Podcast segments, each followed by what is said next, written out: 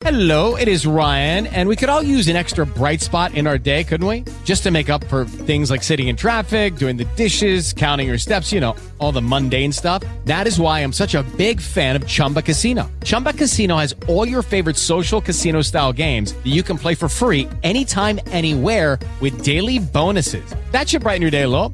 Actually, a lot. So sign up now at chumbacasino.com. That's chumbacasino.com. No purchase necessary. VGW Group. Void were prohibited by law. See terms and conditions. 18 plus. The following podcast contains spoilers and adult language. Listener discretion is advised. Greetings from Tromaville. This is Lloyd Kaufman, president of Troma Entertainment and creator of the Toxic Avenger.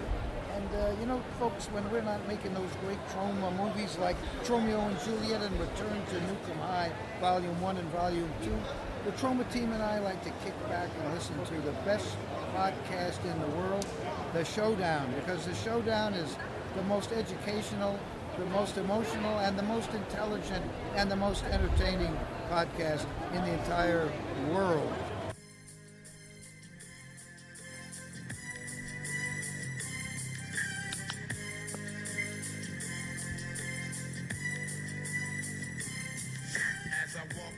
Oh shit! It's getting gangsta. This is the Showdown podcast.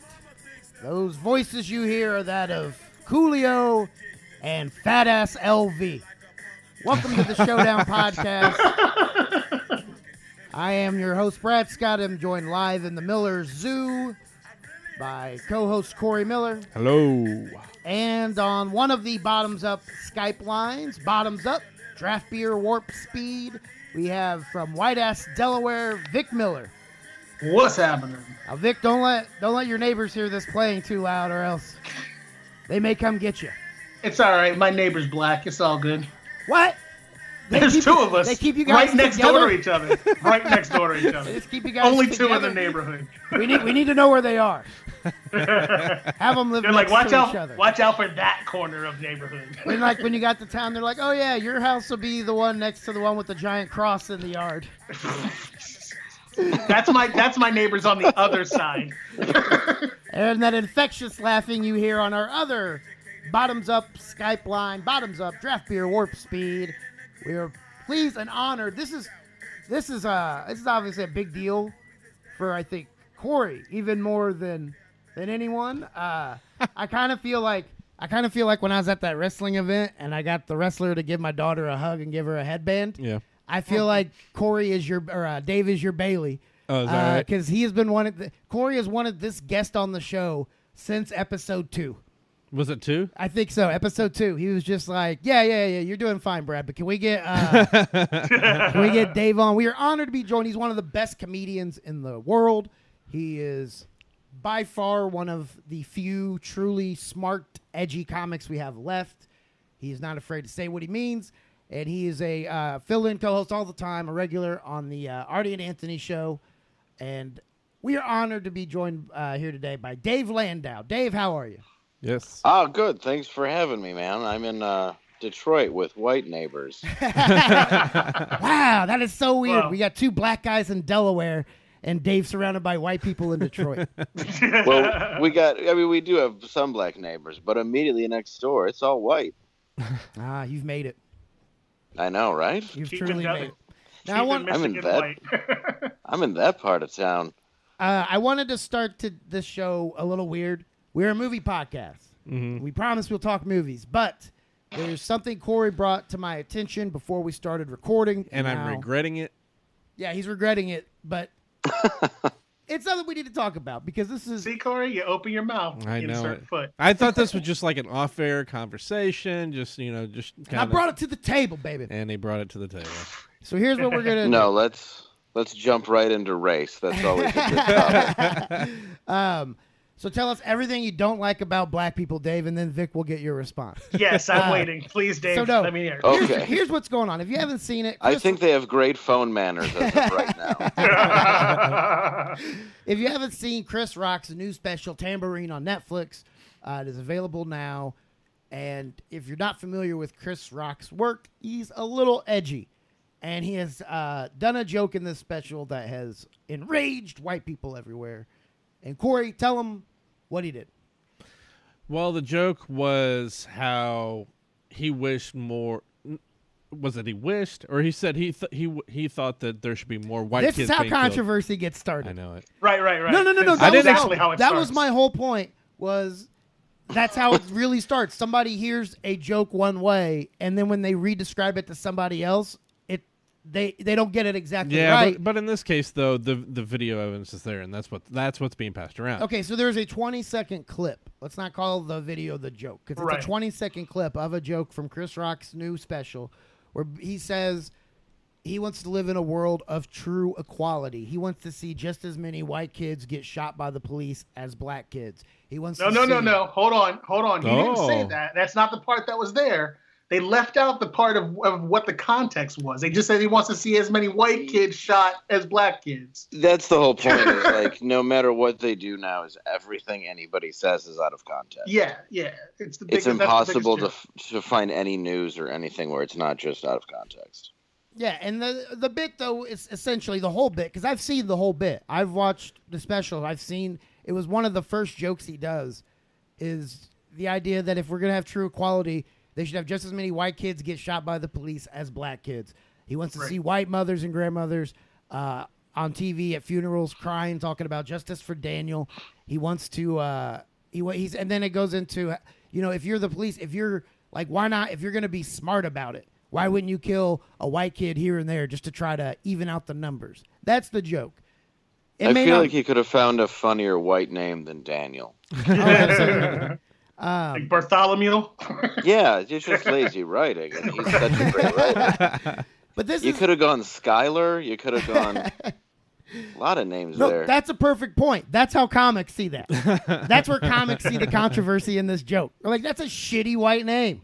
But, uh, yeah, it's just Daniel could very well be black. I mean, we're talking to a Vic. That's Right. whiter than Daniel. You know what I mean? Like my friend Craig is like the blackest dude I know, but still, like you need like the whitest name. You know?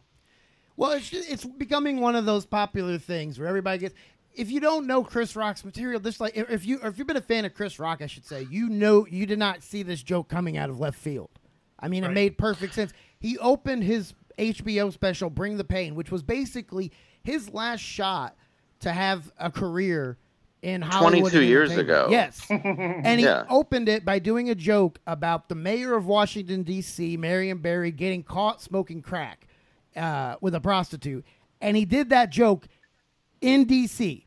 where he Right. filmed the special, and the special starts off with him getting booze, and he actually says, "You can boo me all you want, you know I'm right," and then it turns into applause. Like that's what Chris Rock does. I don't understand why people are so surprised. Well, not Well, even he- that. Like he had he had a, um, a special he did like I think it was like nine years ago where he literally sorry starts off by saying how uh, he doesn't trust white kids in schools. That's why he won't go talk talk Oh, at schools. He's afraid he's gonna get shot up. The the yeah the uh, right that was right after Columbine, I Yeah. believe. So it's, it's not like it's not it's not like it's something that's new for him. It's just that now they're gonna cut it up into bit bite-sized pieces to make him look as bad as possible. Well, and that's what they're doing. Is I mean, when you write as a comic, you have to take you have to take both sides of the stereotype. So you're Right. taking the black kills black stereotype, flipping it on its flipping it on its head, and having it be the white, you know, kills black stereotype, which is hilarious. Like that's the stance that he has to take to almost even the playing field before he gets into the darker part of that joke. Right. Well, But and- people are pissed because even though that special came out before the Florida shooting last week, uh, people are obviously thinking it's insensitive and was for some reason filmed and recorded and done nine seconds after. Because that's how it's done on Netflix. Come on. exactly right. Hey, he got oh a, yeah, it was live. He got a he got a call. It was like, "What? Some white kid's been shot." Give I'm me, on it. Give me, my Mr. Nat X Netflix. Get up. He's got a red phone in his office that's called the White People Die phone, and when the white kids get shot, that phone goes off. Give me Mr. Flicks. Looks like I got a new bit.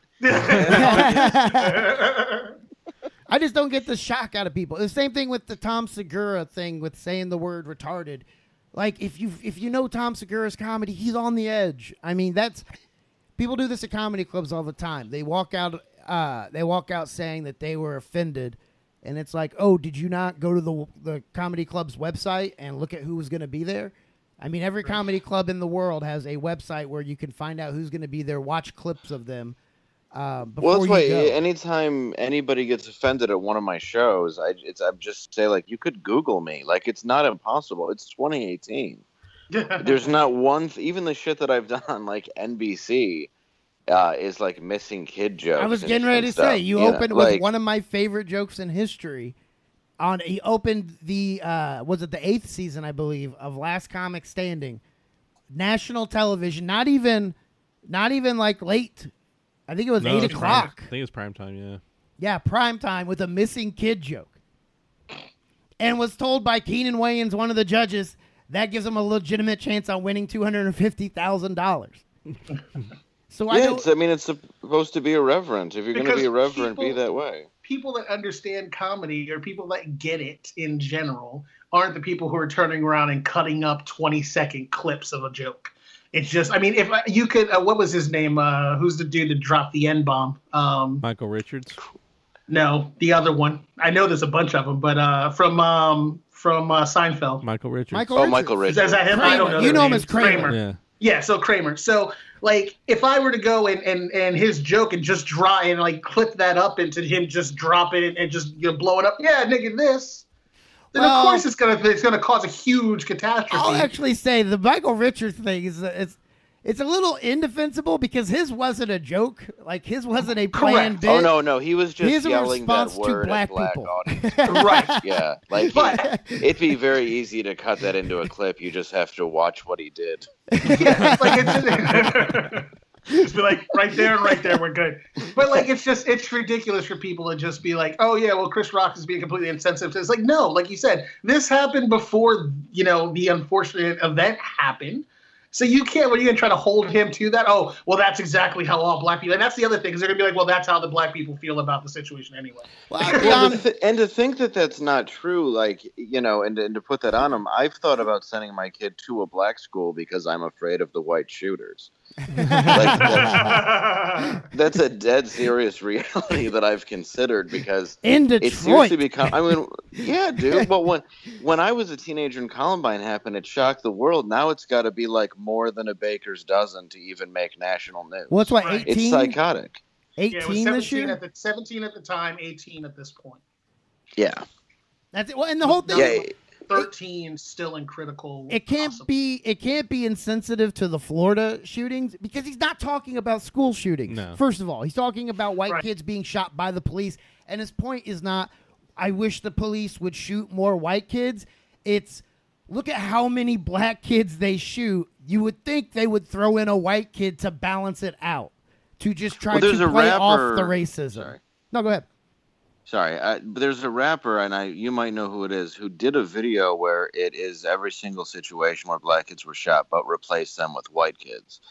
And uh, I can't think of who did the video, but it's really jarring when you look at it through that perspective, when it's completely flipped on its head, and you have to look at it through like you know three black cops running up and shooting a white kid in about Yeah. twelve different situations. It's it's something to pay attention to. Well, shit. Eminem said, uh, you know, a kid uh, with Columbine happens, and now it's a tragedy. Like that whole thing. That's a true statement. Like, okay, so we see these kids, we see kids die every day.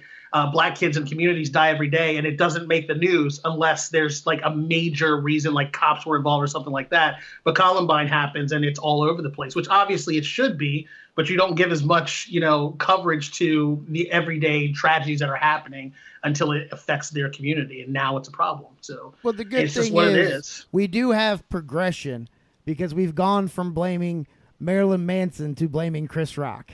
so at least we've stepped up in that direction. We've gone from No, having a white true. rocker to a black comic. So Well, what I you're actually- saying is we're going backwards, kind of like how we used to how we used Right. to play, blame black people's music for white kids doing drugs. yeah, yeah, yeah. well, I just I just saw a, uh, a thing come over my um, over my YouTube feed that said um, that the new game Fortnite is responsible for uh, for the shooting in Florida now too. So they're still going the same route. Everyone's to blame except for the person that did it. And then and then on top of that, they go from uh, mental health issues instead of terrorism. Um, again, it just becomes a thing. There is that element though where the kid I mean the kid's parents had just or mom had just died, so he was living with somebody else. He was living with a couple that kind of had adopted him. And they said when in the interview like they had no idea they were living with a monster and it's like, okay, so the kid seemed mentally uh, you know, unsettled. So you had him move in with you and you knew his mom just died, so he suffered some kind of great loss mentally and you had no clue that there might be something going on. Like that doesn't make any sense. Like it, clearly, if something's going on with the kid, you know, if somebody dies who you're close to, th- then something's already happened. So nobody talked to him, nobody cared, and this is the end result of it. I'm not blaming the people watching him, but I mean, this is a parent. You know, this is a parent problem all the way Yeah, down. it's a it's a the guardian it's a guardianship issue on top of that because one, how did you not know he had an AR-15 in your house? Yeah, Two, um, two, this wasn't like it just like his mom died and then he broke and went after these people. He's been planning this shit from before his mom passed away. Like this hadn't like I don't think the trigger was his mom, you know, dying necessarily. It was just a matter of this kid was unstable to start with and, and nobody did anything about it. And yeah, his mom passing away I think is is a contributor. When my mom passed away, I didn't walk into a high school and start shooting people. So No, I mean, I walked in, but I, I, I only hit a janitor.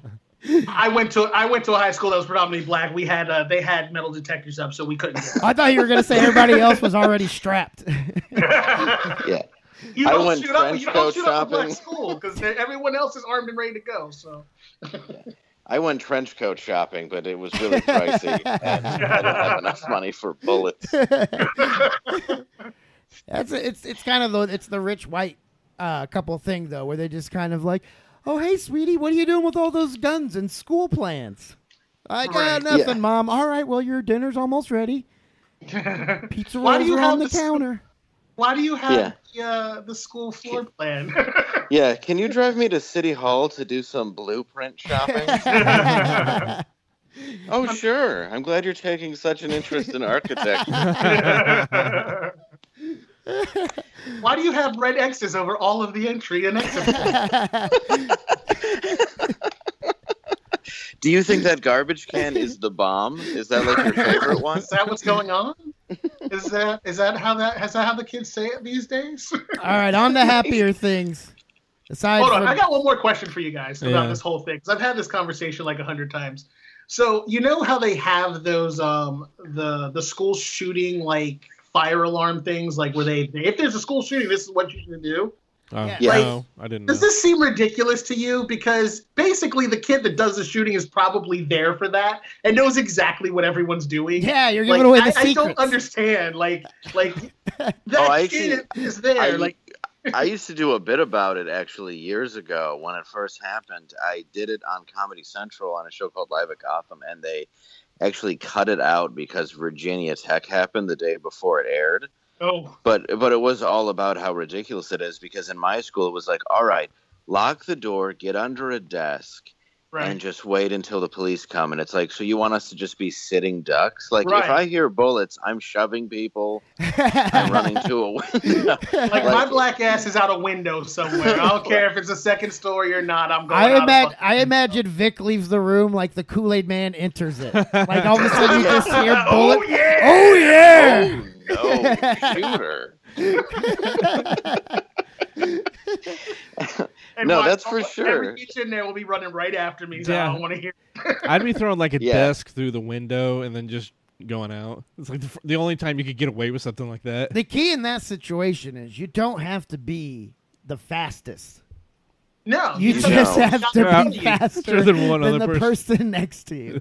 You Well, hobble- and the and the black Corey. kid's got to be careful because if he comes running out, the cops are gonna be like, "We got him." there he is. You hobble Corey and you're good. That's all you got to do. Hit him in the ankle. He goes down. You keep going. You know, you're good to go. You got to catch me. By the way, do you know that's the number one insult from a black guy to a white guy on PlayStation Online? What? Every What? time I'm playing uh, NBA 2K and a white guy and a black guy start fighting, the white guy will always tell say like to the black guy that he's a criminal or he's gonna go to jail or get shot by the police, and the black guy always fires back with "whatever, you school shooting motherfucker." so that's like the that's like the go to. Because I mean, as, I, I think as a black person, you want that. Like when you see the school shooting, you're just like, please let him be white. Please let him be Well, white. it's the only it's the only thing we got. No, I know. I'm What the else- same what way. else we got? Ser- you got serial killers and school shooters. Yeah, that's it. Yeah. Yeah, because you can't be. Yeah, you definitely can't have somebody. Yeah, yell some horrible. You're gonna get shot by a cop, and you're like, well, you you have no rhythm. You dance like a white boy. Yeah, it's like, All right, let's. there's uh a very slim chance you're gonna play professional basketball. Hit him where it hurts. You're only playing this because you can't play basketball. yeah, it's All right, so let's talk to Dave. Uh, now, you actually have made a movie. I did. Surprisingly, out of the four of us on this show right now, there are two filmmakers, and uh, only one of them's made a film in the past decade. That's not true. That's not true. I made two films over the past two years, sir. Thank He you wasn't very even much. thinking of you. I was talking about Well, that's why. That's why I'm like, how I'm like, how does he get two when I've actually Because done it over Corey was supposed. That was his whole gimmick on the show. Was he's the director, he's the filmmaker, but he hasn't over. worked in ten years. It's been less than ten years. when? How long? It was maybe I think we produced that maybe six years ago. Okay. Yeah, he did. He did his daughter's uh, project. Remember? Oh, and I did that one afterwards. Yeah, so there's Okay. that too. So eat it- Dave eat it, made a movie called The King, and it is hilarious. did. It is basically not successful anything we've done. it is Menace to Society meets Ferris Bueller's Day Off. All That's a good way to put it. Yeah. Um, tell so you filmed the entire movie in Detroit. Uh, yeah, I shot it all in Detroit in 13 days because there's not really a lot of police, so you can just go and do stuff without permits. So there was You guerrilla can. style. Hold on, you can, because I did that and we got pulled over. In Detroit? no, in Indianapolis. Wait, Oh, wait. no, that's they'd why. be fine. Tro- oh, yeah. Hold yeah, on, Vic, sure. hold in on, Detroit, you'd be fine. Vic, I gotta ask you what what happened. Uh, I'm- so I'm seriously curious Okay, about so- this. So it wasn't it wasn't probably the best situation, but we basically we were doing a drug deal scene. Jesus, Vic. So so well, it's part of the movie. Shut up.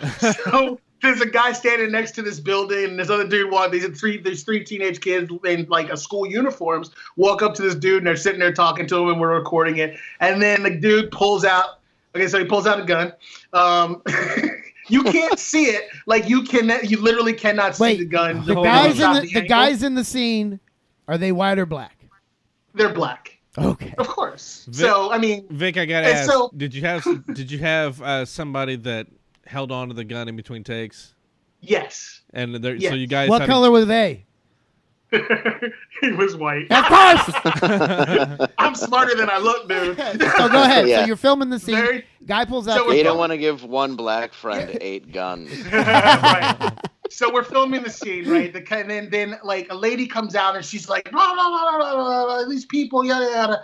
And then because then the scene is basically the drug dealer like yells at the kid and the kid just starts running. We're in the back of a, of this of this truck and we're filming driving away and this kid is chasing the car because we needed a motion a motion shot and uh, there's a guy standing behind him and basically you hear bah bah bah because he's making the noise so the kid kind of jumps a little bit while he's running. Uh-huh. Yeah, and cops showed up.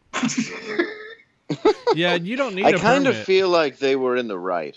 I mean, there was like literally when they showed up, there was literally nobody on the street. We found the most desolate, like back, like no one lived there. Like there was the whole the houses, like three or four of the houses on the far end of the street were were lived in, but like the eight after that were all like old houses, condemned houses. There was like an old business at one end that wasn't it, and it was like an alley streetway. So it wasn't like you could see really see anything going on. And then you have a bunch of people with cameras, literally like big cameras, a, a boom mic. Like you can tell that this is not something really going on, unless drug dealers have gotten really sophisticated where they just play it off like they're filming a movie. That would be doing brilliant. Every Like, drug that's deal is a second scene. so the cops roll up they squawk us and we're like they're like hey, what's going on over here? Blah blah blah. We have we have reports of, of things going on. I forgot exactly what he said. I'm like yeah who reported that exactly? And we told him what's going on. He's like well all right well you guys just be careful and he drove off. So but i was real quick to not go anywhere near dude with the gun though. Yeah, no, like- yeah. That's that's that's a 375 pound black man. He looks dangerous. Shoot him now, and we'll ask questions later. So, And that I- scared Vic all the way to Delaware. See, we, and I left. see, we, see, we only got caught. Uh, we only got bothered by cops once, and it was for the dumbest thing. We were standing. This was when we went back to the suburbs, and we were filming this scene where everybody says goodbye at the end of the movie, and the girl is wearing almost nothing just because of what happens throughout. Like she's just very. She's in like leather and you know, uh, fishnets and stuff, and the cops pulled up two cars and got out because they thought we were filming a live porno movie out on the street. out in in the busiest section of this area. They thought we were next door to a place called Lou's Pet Shop filming a sex what was the toughest part of filming? for me. Yes. Oh, the car scenes, like buying a convertible and shooting in the convertible to get sound and everything is really stupid. We learned that immediately. Mm, yeah. Very, very difficult. So what did you have to do? How did you improvise? we had to dub all the audio later, and it's very, very difficult, especially in the car. Uh, we had to do a lot of sound editing, which is just a pain in the ass. So we had to go back and redo everybody's lines, re-edit them in, have them do it perfect. It was very difficult. Like that was hard, and then when we filmed the dope house scene, that took an entire day. That was really difficult because we had everybody sitting around in like 90s attire with guns and all that stuff. The only thing is, is we didn't get bothered by the cops because we were filming in a real drug house in a They're like all I those was- white guys in that drug house over there. That's nothing strange. Well, no, no. What's weird is it was mainly black dudes, and then me in Juggalo paint. So I remember I was standing outside holding an automatic shotgun with two, in Juggalo attire with two other black dudes, uh, both holding handguns. And this little girl came by on a bike and was just like, "Hey, everybody!" Like, like it was every day. well, that's not strange. Yeah, that's not weird. Just a, a guy with a gun and clown paint. Another day in Detroit. funny like that in the hood sometimes. yeah, it's just sort of it. That was definitely difficult to, to pull that off because it, that scene has a lot of special effects and a lot of like we really did a lot of stuff having no idea how it would look. And fortunately, we had such a good editor and director that he was able to uh, put in all the CGI later that makes it all come together really incredibly. Uh, what? What? So you grew up in Detroit. What were? Yeah. What? It had to be tough because you were, you were a white kid in Detroit shortly after the White Flight, right? Well, I grew up. Uh, I went to Grosse Pointe North, which is a predominantly white school. My house is on the border of Grosse Pointe, which is an enclave of the city, but uh, it's a mixed school, I would say. So no, it wasn't hard to be. I mean, it wasn't hard to be. It's it's never that hard to be white. Uh, Does that sound bad? well, you, I you- know, right? It's amazing the area he's Right, talking Vic? about. I never have those problems. It's amazing the area he's talking about because I've seen it, and it's incredible. You go from like one of the worst ghettos in the country to just one of the wealthiest neighborhoods in the country, and it's almost like looking at Oz. That's kind of Like like, how from across the downtown is a little bit too. Man, that poor kid that lives right on that line. That's me. That was I Dave. has just be on that sitting there. No, that was has to be Dave, that's sitting there like, man, one you- block over. You may have gone to the Grosse Pointe North, but you spent a lot of time in Detroit, right? Well, no, I spent most of my time. Well, yeah, because I was a drug addict and an alcoholic, and I didn't really go to class, and I was a raver. So yeah, most of my time was spent in Detroit. And that's the stuff I want to talk about. What was the most fun? Okay. What was the most fun at that point? Like, what was the peak moment of fun? Because I mean, I'm sorry, that sounded to me awesome. Well, Going to raves. Raves, drugs. Uh, Yeah, not really. I mean, uh, you know, you you know my story. By the time I was 21, I was arrested 12 times, and then uh, to you know, moving on from that, I I was definitely an addict and an alcoholic, and I wrecked like every car I ever got behind the wheel in. So yeah, some days were fun. Other, well, I want to hear about the fun time. The fun times. What were uh, what were those like? I mean, the best. I kind of grew up in a in a sense where there was it was anarchy. I, I mean, I lived in a place where you could go into a very bad neighborhood and party all you wanted. Then you could end up at like the richest auto money, you know, kind of kid's house where it's just everybody doing cocaine and they're allowed to do whatever they want because their parents don't give a shit. They just had them as trophies. So you kind of grew up in this thing where everything was very easy easily accessed. Anything that you wanted, you could get your hands on. So, I was a, uh, you know, I was a dealer. I was uh, a partier, and I mean, I've, I, yeah, I, I think I've had an interesting life. You know, I've seen cops wrestle a drug dealer's alligator. Um, I've seen. Wait, wait, wait, wait! Don't just gloss over that. First of all, first of all, this was in Detroit, and the drug dealer had an alligator.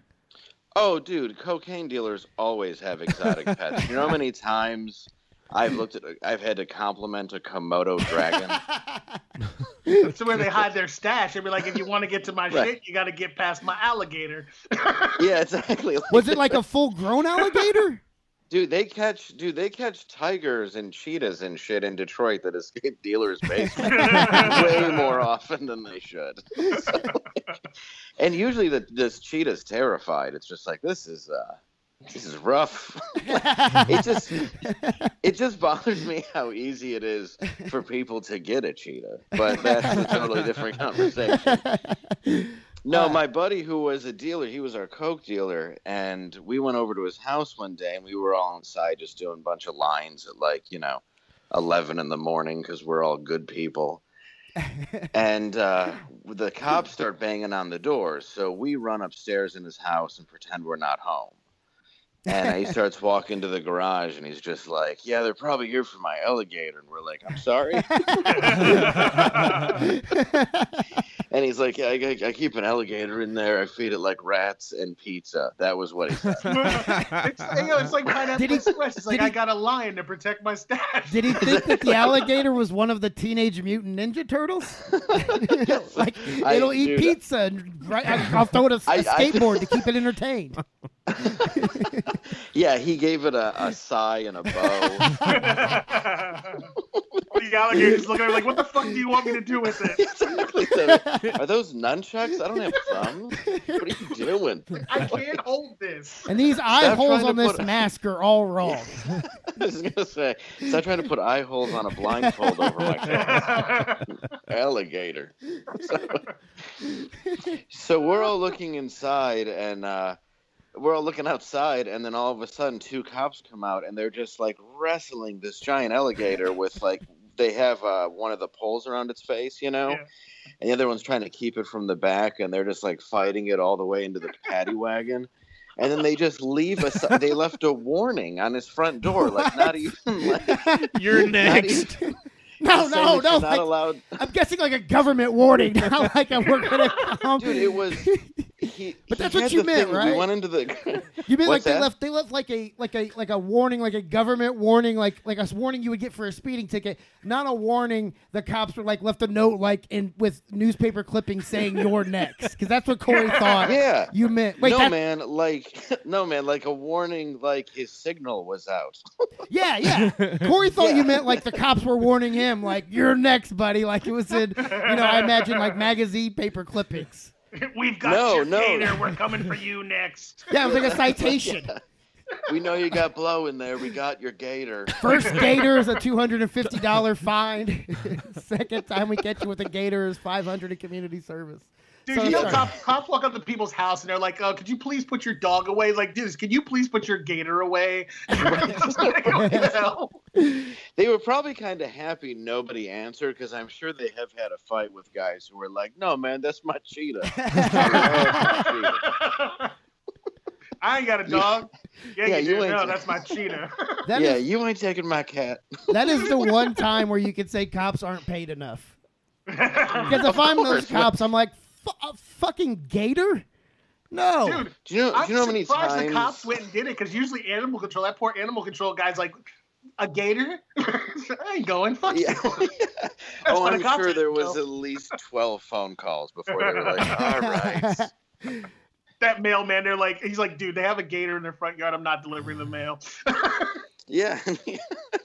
Just leaves it on the and sidewalk. we uh and we just like I remember when they took it out and they took off, we just looked at each other and I I I just said out loud, I was like, I guess they just wanted your alligator. Let's keep doing coke. and then later on, we went outside just to see, and we go in, and he had two ba- he had two baby pools surrounded in chicken wire, and that's where he kept it. oh my god! And that oh. gator was pissed. Yeah, it was mad. You should have seen it. Uh, so you've now actually, and it's amazing to have a story like that. You're now, I would say, probably one of the best recovery comics uh, Oh, in thanks, the man. country. And you you travel essentially, you have huge followings, uh, city to city. Uh, what has that been like to go from that lifestyle to now? Uh, you know, your your your your primary focus through a lot of your act is focused on your recovery from that.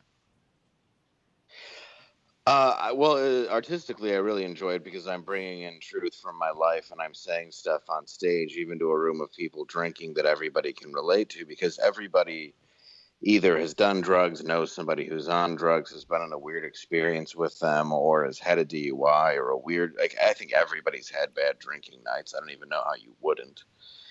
Um, so just doing that is artistically satisfying, but going to rehabs and doing those shows, uh, I really love because you're kind of giving people a little bit of hope that they can look at you and see that they can actually go a different way if they just try. And I mean, a lot of the people now that I do that I see in rehabs, the next time I see them, or they write me they're stone sober, or they die from this opiate epidemic. You know, so it's just nice to know that every now and then you can help one person feel like they're not a piece of shit and that they have a second chance. Is I guess the way I would put that. That's kind of a a rewarding thing.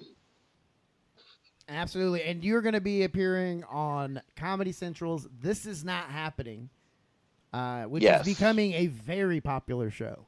I mean, it's becoming the Yes. new kind of at midnight for Comedy Central, where it's people that are in comedy and, and now even people beyond that follow stand up are, you know, watching this show. It started with Ari Shaffir and, uh, you know, friend of the show, uh, Steve Simeone was on a previous season.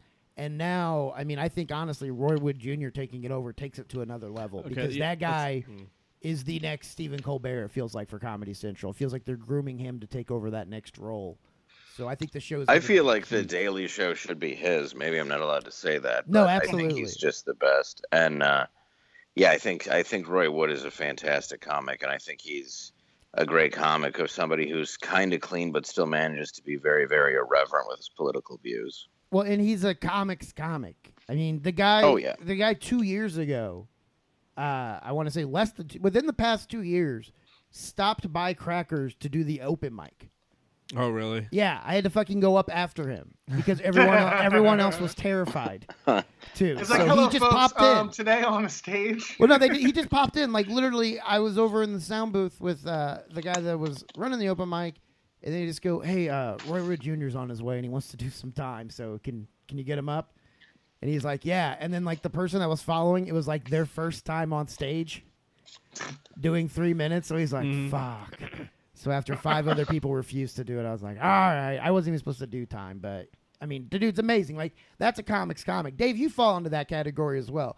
Because here's the thing. Thank you. He's gonna get uncomfortable as I say this, but I am is- already. Dave is a guy though. when you, because our audience is familiar with you, they've heard your voice on uh, our opening, telling us not to mention your name. I think that was directed at Corey. But when you ask comedians around the country, if, if the name Dave Landau comes up, it's one of the few names that comes with nothing but positivity and respect. I have not met one person who's had a bad thing to say about Dave, and it's also because Dave is the type of person where if you're a nice human being, doesn't matter how good you are on stage. If you're a nice human being, uh, you could be an MC in Wichita, and if you're a nice person and you're a decent person, by the end of the week, Dave's going to be like, "Hey, whatever you need, I'll you know let me know if you need to use my name for anything. You got it."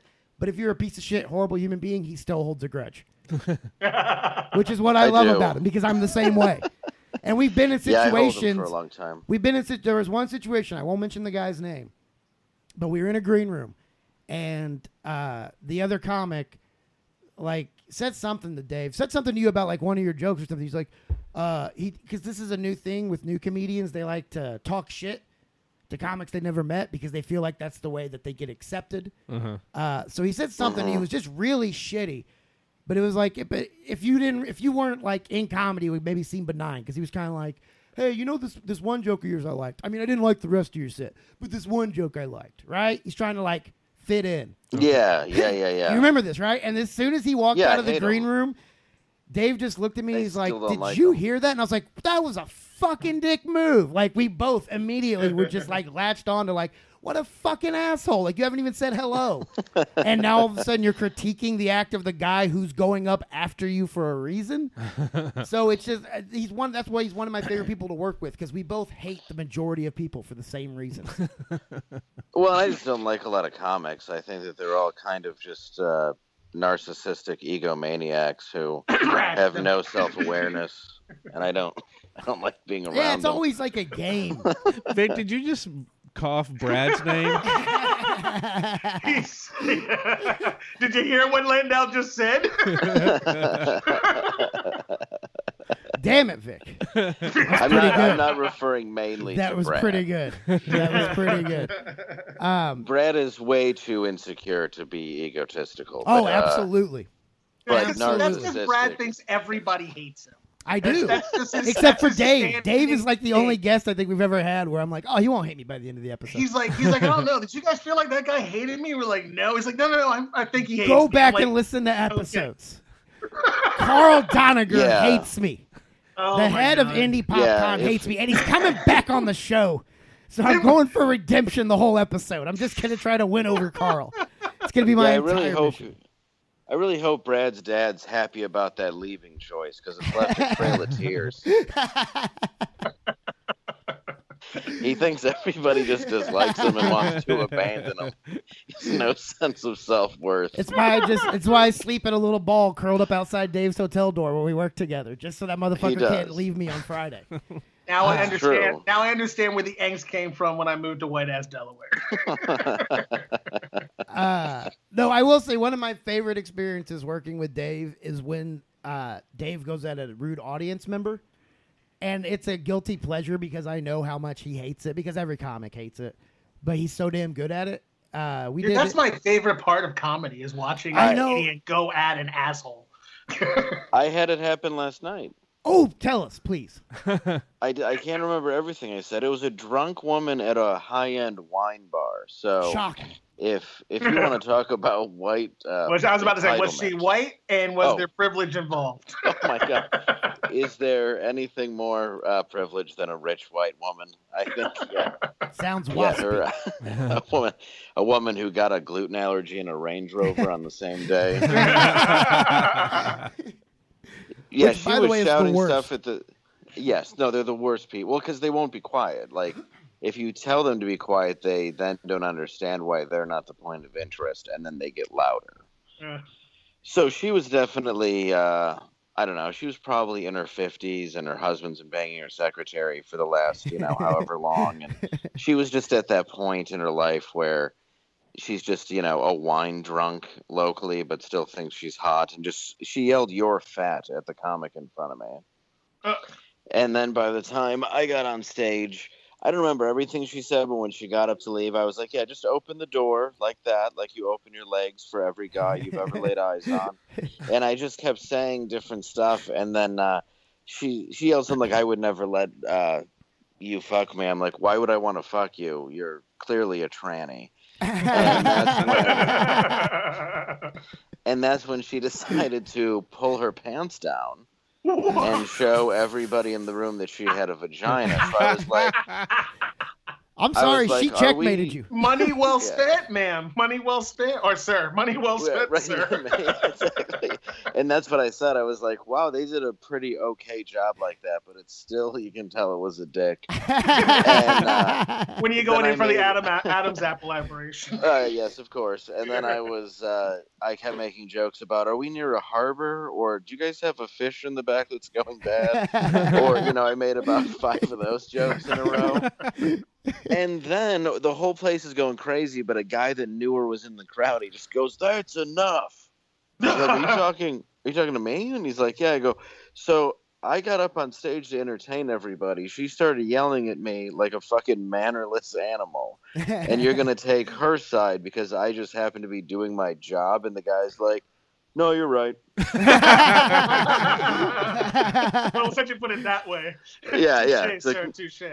No, that's true. I guess I didn't notice the fact that you were just trying to talk to people when a lunatic was yelling at you. What- And just the fact that you're like, oh, she's pulling out her vagina. I think I should come to her defense. She's obviously in the right. but yeah, when you break somebody personally just by looking at them and dissecting them, it's a lot of fun. The problem is now is people don't identify when they're acting up and they don't know how to identify like they just don't want to accept any responsibility for their own actions. So they keep fighting and causing a scene and then they go on Twitter and then they go to Yelp because for some reason the same assholes that write Yelp reviews are the ones that yell at comedy clubs. Somebody who wants to write a review about a local McDonald's is the kind of dick who doesn't know how to behave for 90 minutes. and it is it's I'd say it's probably one of the uh it is one of the most fun parts about being a comedian. Like it's something it's like it's kind of like going to the dentist. You hate when it ha- like when you know it's going to happen when you can start to see it coming when the person's you know starting to kind of pipe up. But once you're in it and you're done you're like oh that was fine. My new thing is uh my big one is i always i go with uh there's two there's two insults depending on if the person is thin or bigger.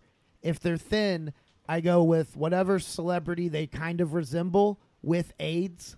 Mm-hmm. So like Sure, sure. uh, the, when I did uh, a show in uh, Cleveland uh, a couple months ago, this uh, I do a joke about race, and right before I even got to like the whole white men can't jump, black people can't swim, before I even got to that part, this guy just still yells out of the crowd, goes, "You're not funny," and it sounded just like that. and then I was like, "Who said that?" And this real old, white-haired, skinny white dude stands up and just goes. You're not funny. You're a racist. And then raised his right fist in the air. And I go, Oh, come on, man. You can't do the Black Power salute. And he goes, The Black Power fist is the left hand. You don't know shit. And the whole, the whole crowd goes, Ooh, like that was this big burn. And I was like, Relax, guys. I, to be fair, I don't know shit because I wasn't born at the dawn of time. And then I called him Larry King with AIDS. But if the person is bigger, that the AIDS doesn't work as well. So then you just change it to with Down syndrome. Oh, no. And those are my new two I always go-to throw in type 2 diabetes. Ooh, that's a good one too. Yeah, diabetic, Yeah. blah blah blah. Celebrity is a good one mm. too. Sit uh, down, sir, before you lose a toe. Like Or- I had one guy who heckled me once who had a very small mustache and he weighed about 400 pounds. and I was like, "You look like instead of killing Jews, Hitler just wanted to eat cake." and just as simply as that's put, that really makes people laugh very hard. because the guy's kind of just sitting there like, I, I do look like that.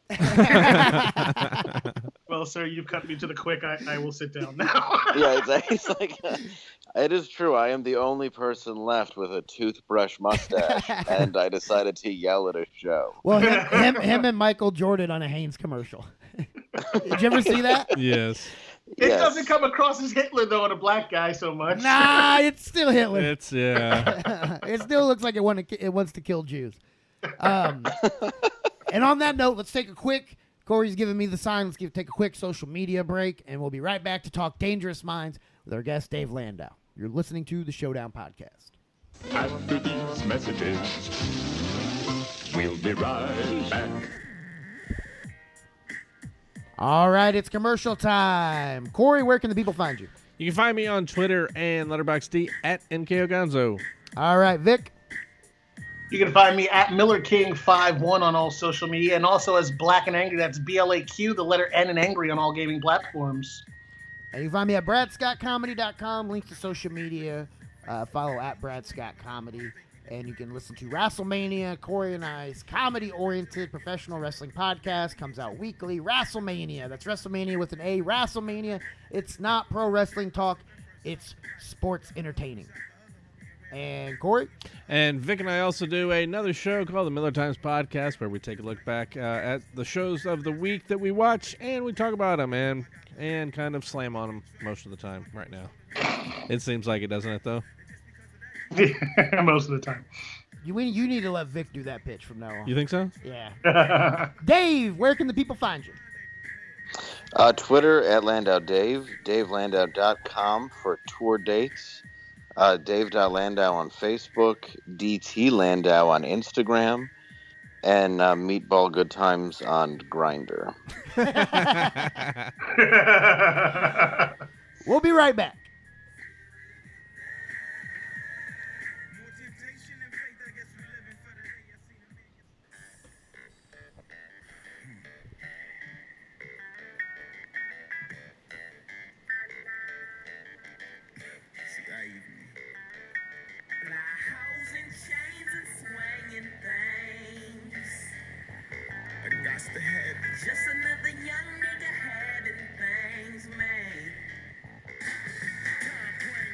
All right, we're back.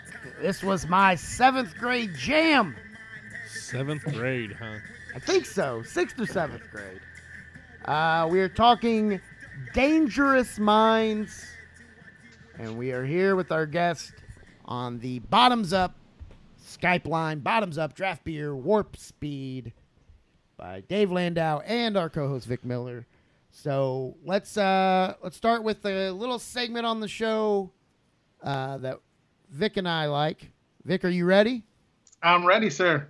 All right, I got to get the music He ready. remembered. though. However, are you ready? I am not. At least he Dude, I, remembered. I do believe this is the first episode in probably like 20 to 30 episodes that he remembered off the top. I know, right? I usually forget. yeah, So, uh, all right. He wants to, he wants to appear very professional for Dave. I think that's what it is. You're ki- killing it.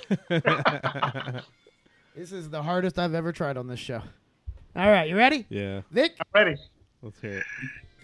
it's a little segment we like to call Bankroll or Bust. And on this week's episode of Bankroll and Bust, we're going to see if Corey can finally get a W by figuring out the box office take for the movie Dangerous Minds. On a $23 million budget, Corey, what was the box office take for Dangerous Minds? What year did this come out? This came out in 1995. Okay. 23 million. I'm going to go with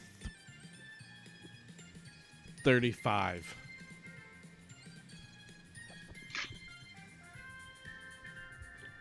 Vic, Corey, I just want to tell you um, that as far as your streak goes, uh, oh, you have maintained your streak, sir. You are Excellent. a um, I don't even know what the word for unwinning uh, failure. Yeah, that would be it. Unwinning. I don't know. I don't, I don't know how to categorize it at this point.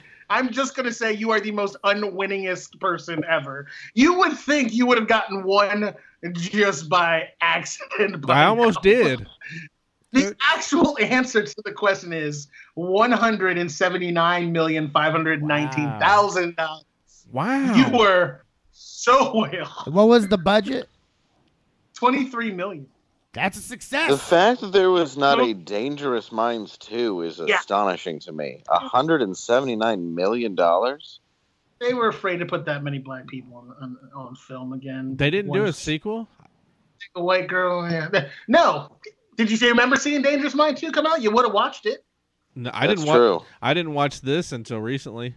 So See, I bought the soundtrack, but I never went and saw the movie. Well, until like it came out on video. right. Yeah, I saw it on video as well. So let's get let's start with uh let's start with Corey since this was your first viewing of it. What is your does it hold up or not? And remember, don't blow your load on what you think about the movie during this answer. Yeah, I know. it, it's. Oh yeah, sure. I mean, the only I, I don't want to get I don't want to say too much. I think it's it's an o- it's an okay movie, but it it I didn't really. So Dave, Dave, pardon us. This is what we go through on a weekly basis with Corey. Corey, do you, does it does it hold up? yeah, Yes this or is no? this is a yes, or no question yes. that somehow you always turn into a essay. It's hard for me to make a decision. There's no I'll- space for a paragraph underneath the question, Corey. yes or no. That's it. It's Fine. just yeah, Quick it's a Corey. circle one, not circle and explain. There's no show your work. We just want the work. Yes. Yes. We'll get the Vic. work off of you later. Thank you. Yes, yes, it does. All right. For me, it does as well. Did you notice that, Corey? Yeah. We had Vic and I's answers combined words were less than what yours were. yes and yes. Dave, what about you? Uh, let's see. Did I think that stand and deliver with karate? Mix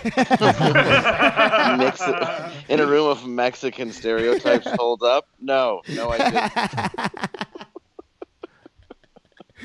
Okay, now how this In fact, if, if I can add a paragraph, uh, to put it bluntly, I am shocked that this movie came out in my lifetime, and everybody just acted like that was normal behavior.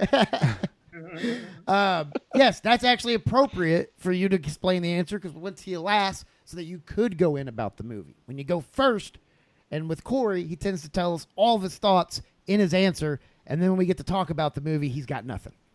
So you don't. So what? What about it? Besides all the stereotypes and everything else, did you find it?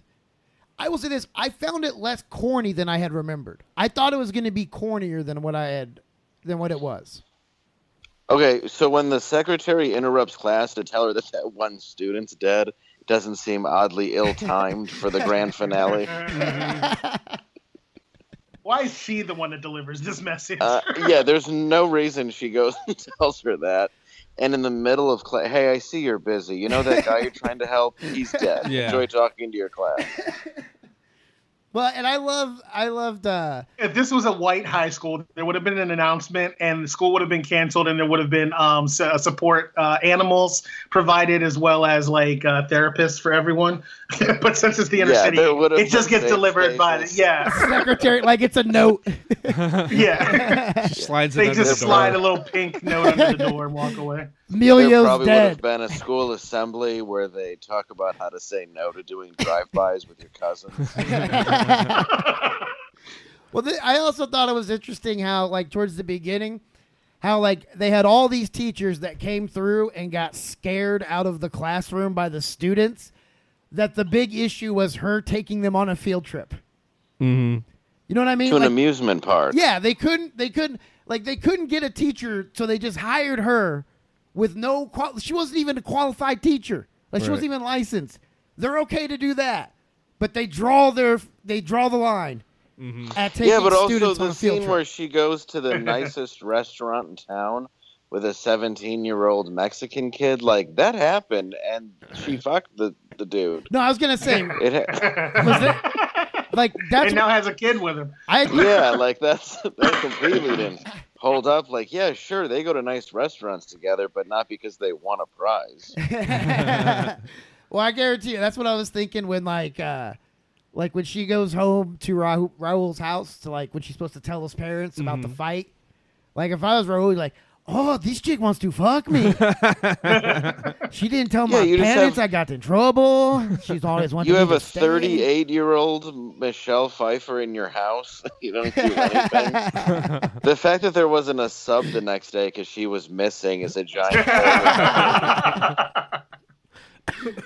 Uh, I don't care how brave of a marine you are. That's that's that situation doesn't happen in real life. right. Yeah, you can't karate chop a bullet. Right. and I did love how that was how she proved herself Mm-hmm. to all of them was just by flinching back Yeah. at uh, By, the one yeah, kid with by the weird barely voice. pushing a kid out of the way, and the whole class was like, "Whoa! Well, let's talk about Uh, that class. I ain't never seen moves like that, Mrs. A." E- Emilio Emilio looked like the uh, he looked like the uh, the the super popular guy from Clueless Oh yeah. who hits on uh, Alicia Silverstone. Right. You know what Yeah. I'm talking about? Like, and he did He not look like he was in high school. No, I was gonna say, yeah, he looked about forty-seven. Would you have been surprised if he well, was like it a is the inner 21? city. He probably was. Or what if That's it was a 21 Jump Street situation? What if he Super was an undercover cop who had gone back to high school to infiltrate? he Well, went that- back to high school to hit on to, to, to sleep with teenage girls. Yeah, and what? How do you feel yeah, if you're had his nothing to do with girlfriend? an undercover operation. He's just trying to get some 16 year old ass. his girlfriend with the buck teeth. You know what I'm talking about? With oh, the, the, ga- the gap You mean the tooth? gap teeth? Yeah. Yeah, the gap teeth. I think they were Bucky a- too. I like, I, dude. Bucky Gap is totally okay with me. And I, th- I thought it was like, how do you feel if you're her? Oh, I guess I'm just gonna watch my boyfriend try to fuck the new teacher. Mm-hmm. Like I bet the end I'd, she was like, I'm glad he got shot. Damn. I think I think Bucky Gap was pretty upset that he died. I'm Ah. gonna throw that out there. Yeah, I think Bucky Gap seemed pretty hurt. And then there was that one guy. Was that one kid supposed to be Notorious B.I.G. Which one? The one with the hat. Oh yeah. Come on, he he was a wannabe, but yeah, I think, Like, I think that's like- what they're going. Think about it. Yeah. well, they were mid-nineties. definitely throwing in popular rappers of the time to try to match the kid, Yeah. And the I've, kids in the room. this movie to me feels like it has a darker reputation than what it actually was. What do you mean? Like I just I remember when it came out, it was supposed to be like this gritty, you know, uh, kind of dark tale that was rated R. You know what I mean? And besides the cursing, what was about it was rated R. Like you didn't have like Boys in the Hood. You see uh, Ricky get shot. Right. You know what I mean? It's big dramatic scene. You don't even see Emilio die. You But just hear Boys in the. Hood holds up like well. You know, like that's a just a great acted movie. This is just Uh, this is seriously Stand and Deliver or Lean on Me. Yeah, yeah, I was With about a to say woman- it's, it's Or the it's. Stand by Me, Stand by Me, isn't it? With the with the No, with lean on me. Not Is it- no, this- Lean on Me. Lean on Lean on Me. Me? Yes, it's lean on me. Stand by me is Yeah. with Corey Feldman. Oh yeah, with the, the kids in the summer. This does not have a Stand By Me vibe. No, No. No, this is this is basically Lean on Me meets uh, the Substitute Three with Treat Williams, made you know given to Michelle Pfeiffer. That's really what it is. Yeah. it's it's And it's, when you get older, you realize, wait, that contest was this just them trying to find a poem that had the same kind of meaning as a song? Mm-hmm. Like how fucking she's dumb are these kids? how- However you can get to 'em.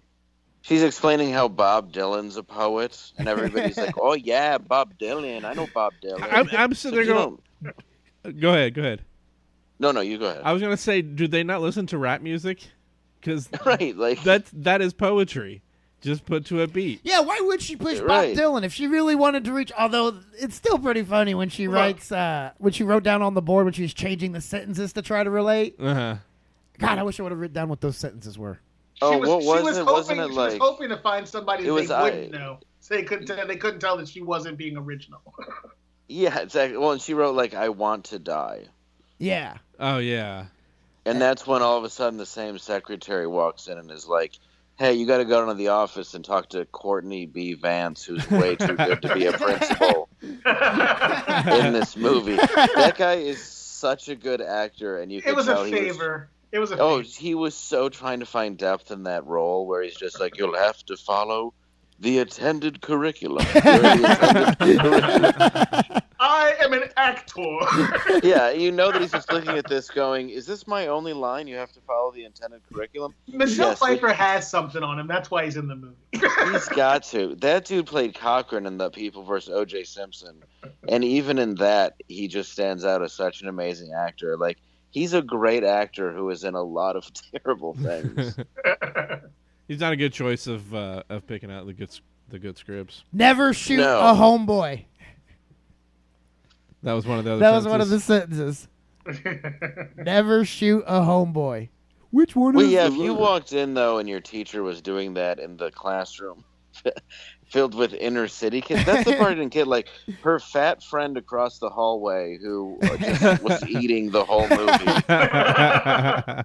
and got her the job to begin with is teaching like a room of well-mannered white kids. Like, what school is this? like this is the most like we've gone back to segregation. You know how Right, they like, are. It, it, it wasn't even in a bad neighborhood. It was just like, look, we just put the kids from the bad neighborhoods into one room. right, right.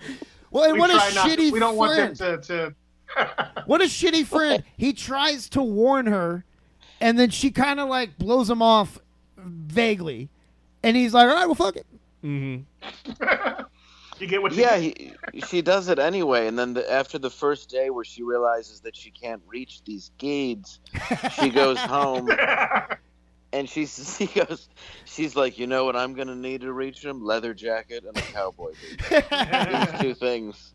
Then they'll gonna show 'em respect me. tough I am. Then they'll respect me. Exactly. Okay, so what, Corey? Let's get to your analysis. Well, you saved it up. Let's hear it. No, well, a lot of the stuff that we've already already kind of talked about. I thought it was Feels like you had nothing, and you're just going with that out. no. Go ahead. no, I, I felt the script like Dave said it was it was similar to Lean on Me and and and Stand and Deliver. Is that the one? Stand and Deliver. Yeah. Yeah. And and the substitute even it's like it's it's kind of the same movie. They just change change some of the characters and you get the same outcome. It's kind of like eh. Uh, s- you know, visually and everything else, yeah, it still holds up. So that's why I had to go with the yes, but I didn't like it. Wait, visually? Yeah. Well, there'll be some movies you can watch where it's like, no, this just doesn't hold up. You know, it, it's just, So like it's you just didn't a, feel like it had as old of a feel to it. yeah, yeah. I, th- I I felt it was all right, but Oh yeah, I agree. It's modern shot. There's Yeah. no doubt about that. Yeah. Yeah, but I, I I just felt like the story itself was kind of unoriginal. Is and- this an instance where the soundtrack was bigger than the movie and has lived on to be bigger than the movie? That's the well, th- yeah, most definitely. Well, then what other I mean, movies I would like agree because uh, Coolio's drywalling my basement right now. like, dude, you need to put that hairstyle away yeah. right now. I have neighbors. Can you wear a painter's hat? Like, oh, we should get him to do an interview. Dave's like, no, he has a lot of drywalling left to do. He's behind schedule already. He's Yeah, got a lot of he- patch and putty to take care of. We're Coolio's not like, y'all talking about. Dangerous Minds? I got some incredible insight on the Come video. man. no, Coolio, Oh. drywall. Oh, I'll rap it a cappella. No, no. no. Just the drywalling. How about you do that That's my acapella? jam. One, two, three, four. Your break is over. How about you get back? yeah, yeah, yeah. Yeah, you're you're clocking out from the eleven dollars an hour if you're gonna start singing. Part of this is not enjoying yourself. and you can roll with the homies what other later. movie is like that? That the soundtrack's bigger than the movie itself? Um, Hmm. Because, like, I mean, I think a lot of the big soundtrack. Well, the big chill. What's the big soundtrack? What's the big song You- from that soundtrack? oh, a whole bunch of like Uh, sixties. uh, Tears of a Clown by Smokey Robinson. Uh, don't know it. Yeah, th- this is way before Brad's It's time, way and it's too. Uh, Dave and I are the same age.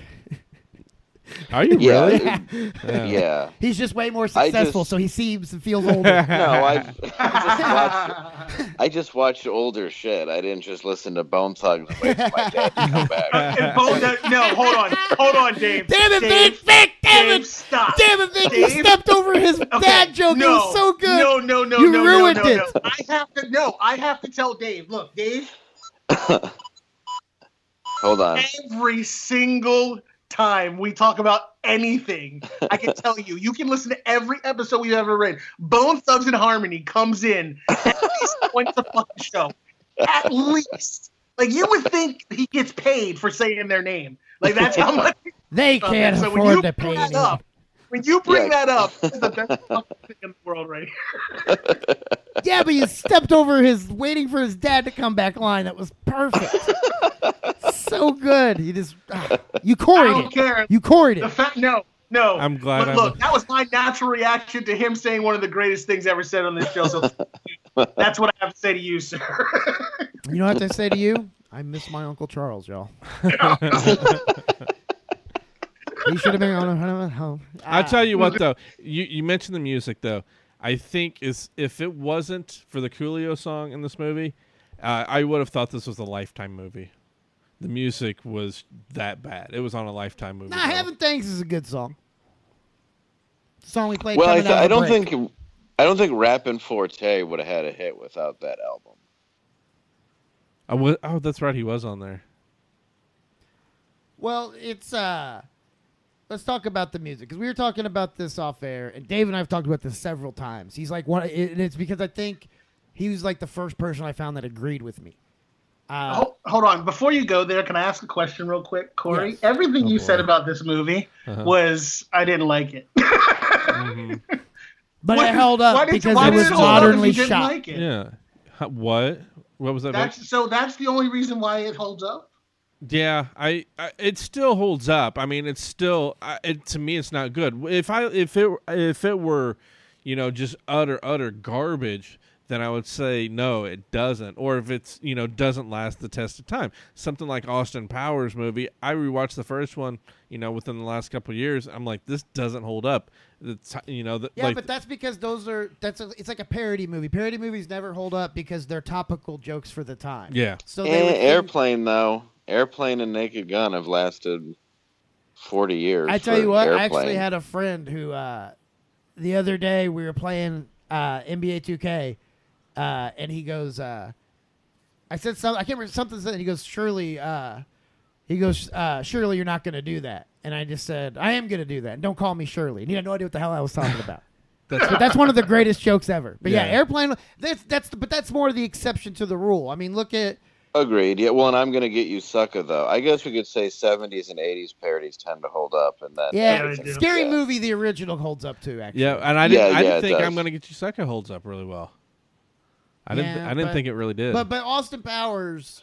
I think just because it mocks black exploitation, it kind of holds up as well as like even new Black Jesus or, you know, something made more recently, just because it's making fun of just a certain hmm uh, category that's been gone for so long. Yeah. And it, I think it hits on all the tropes that are necessary for that category in a funny Right. way. Right. And uh, yeah, it I makes agree. it, it, it, it holds up because I think it held up on our when we reviewed it too. So Yeah, I think I, th- I, I, yeah, I agree with you. I think it's just hard for me because I, I'm such a big fan of Black Dynamite that after watching, you know, Oh god damn it! after seeing Black Dynamite and then seeing this, like, wow, it's like ah, I don't know, just I would take Black Dynamite over it. So, so you remember what I just said about Bone Thugs?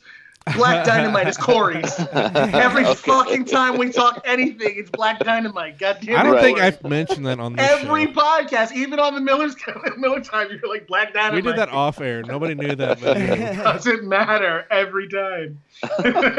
All right. so what- you were you were saying something about other other songs that uh, were better than the soundtracks better than the movie. What about Eight Mile? I thought that was a good movie. I, I only Yeah, I saw think it the it's- one I time. really like that movie.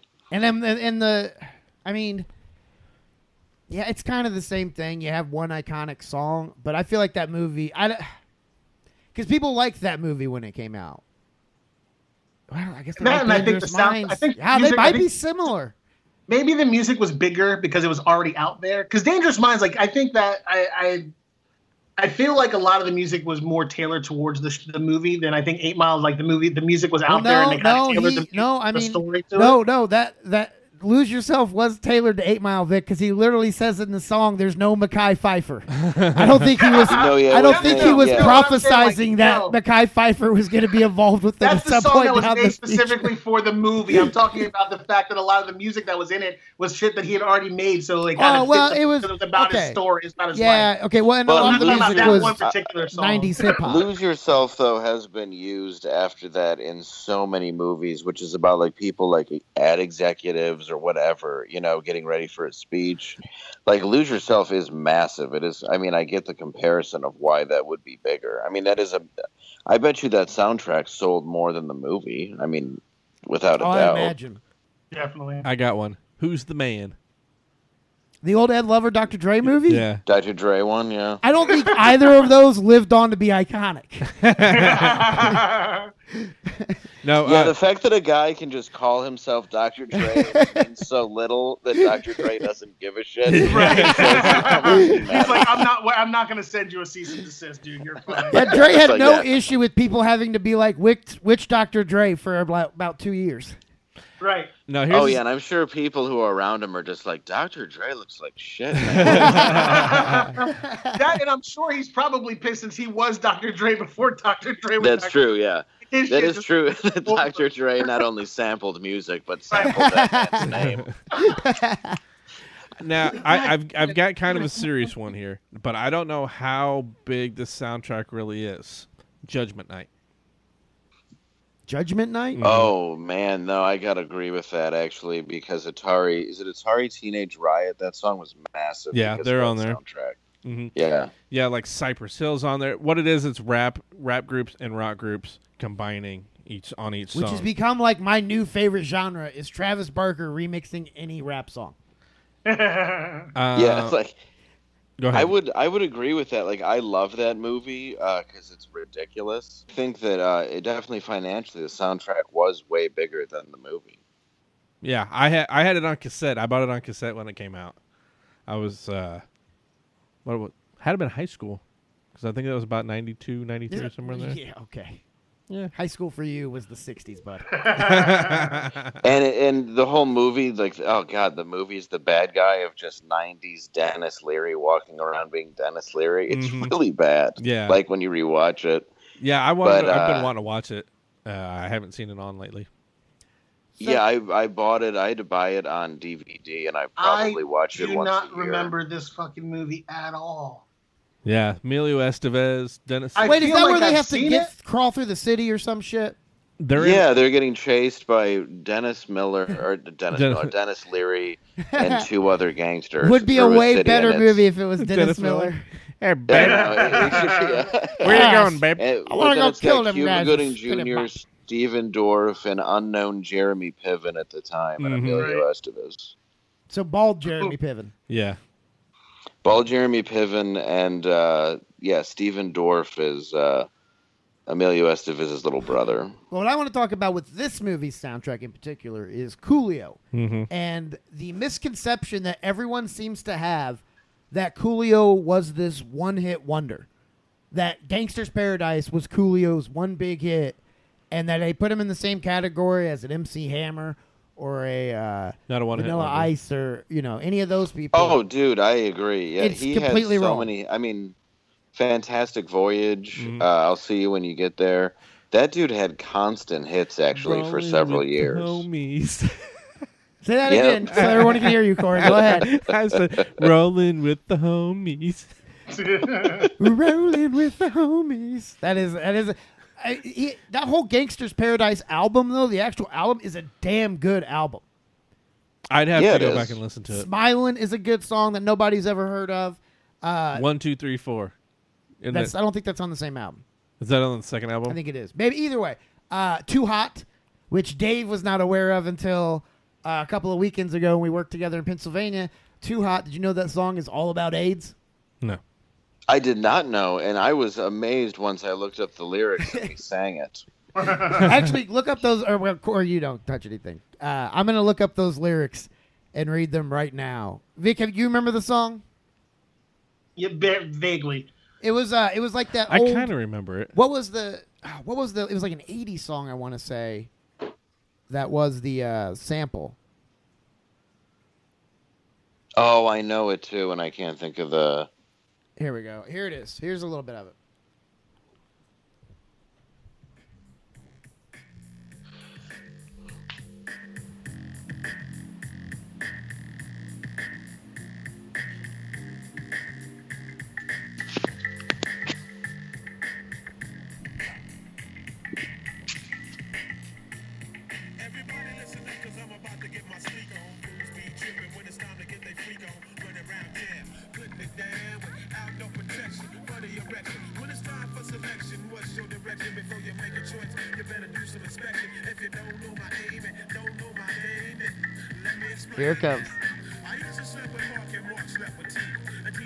It's too damn hot.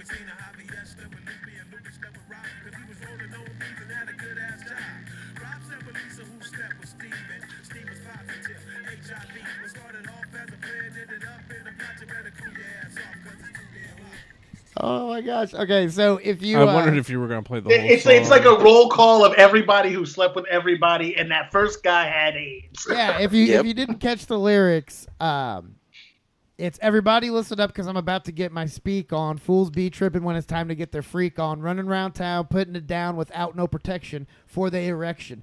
When it's time for selection, what's your direction? Before you make a choice, you better do some inspection. If you don't know my aim and don't know my game, then let me explain now. Aisha slept with Mark, and Mark slept with Tina, and Tina slept with Javier the first time he seen her. Javier slept with Lupe, and Lupe slept with Rob because he was rolling on beads and had a good ass job. Rob slept with Lisa, who slept with Steve, and Steve was positive HIV. What started off as a plan ended up in the plot. You better cool your ass off because it's too damn hot. you know what I think we should do right now, Dave? You you uh, you're not familiar. We actually have uh, some guests that pop in from time to time. Oh Uh, no. I think we should have. Oh, good. I think we should have one of our our friends of the show read those lyrics. Who? Who do you think it should be? Hmm. Should it be uh old Miley, Creepy Christopher Lambert. creepy Christopher Lambert? All right, here we go. The, the, the subject matter warrants Christopher Lambert. Okay, are you ready? Everybody listen up, because I'm about to get my speak on. Fools be tripping when it's time to get their freak on. Run around town putting it down without no protection for the erection. When it's time for selection, what's your direction? Before you make a choice, you better do some inspection. If you don't know my aim and don't know my game, then let me explain. Aisha slept with Mark, and Mark slept with Tina. Tina slept with Javier the first time he seen her. Javier slept with Lupe, and Lupe slept with Rob because he was rolling on beads and had a good ass job. Rob slept with Lisa, who slept with Steve, and Steve was positive HIV. Pew, pew, pew.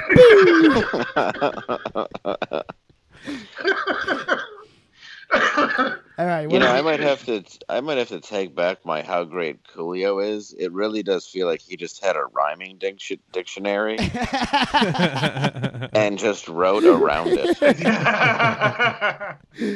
Uh, we'll do the Miley one af- for the after.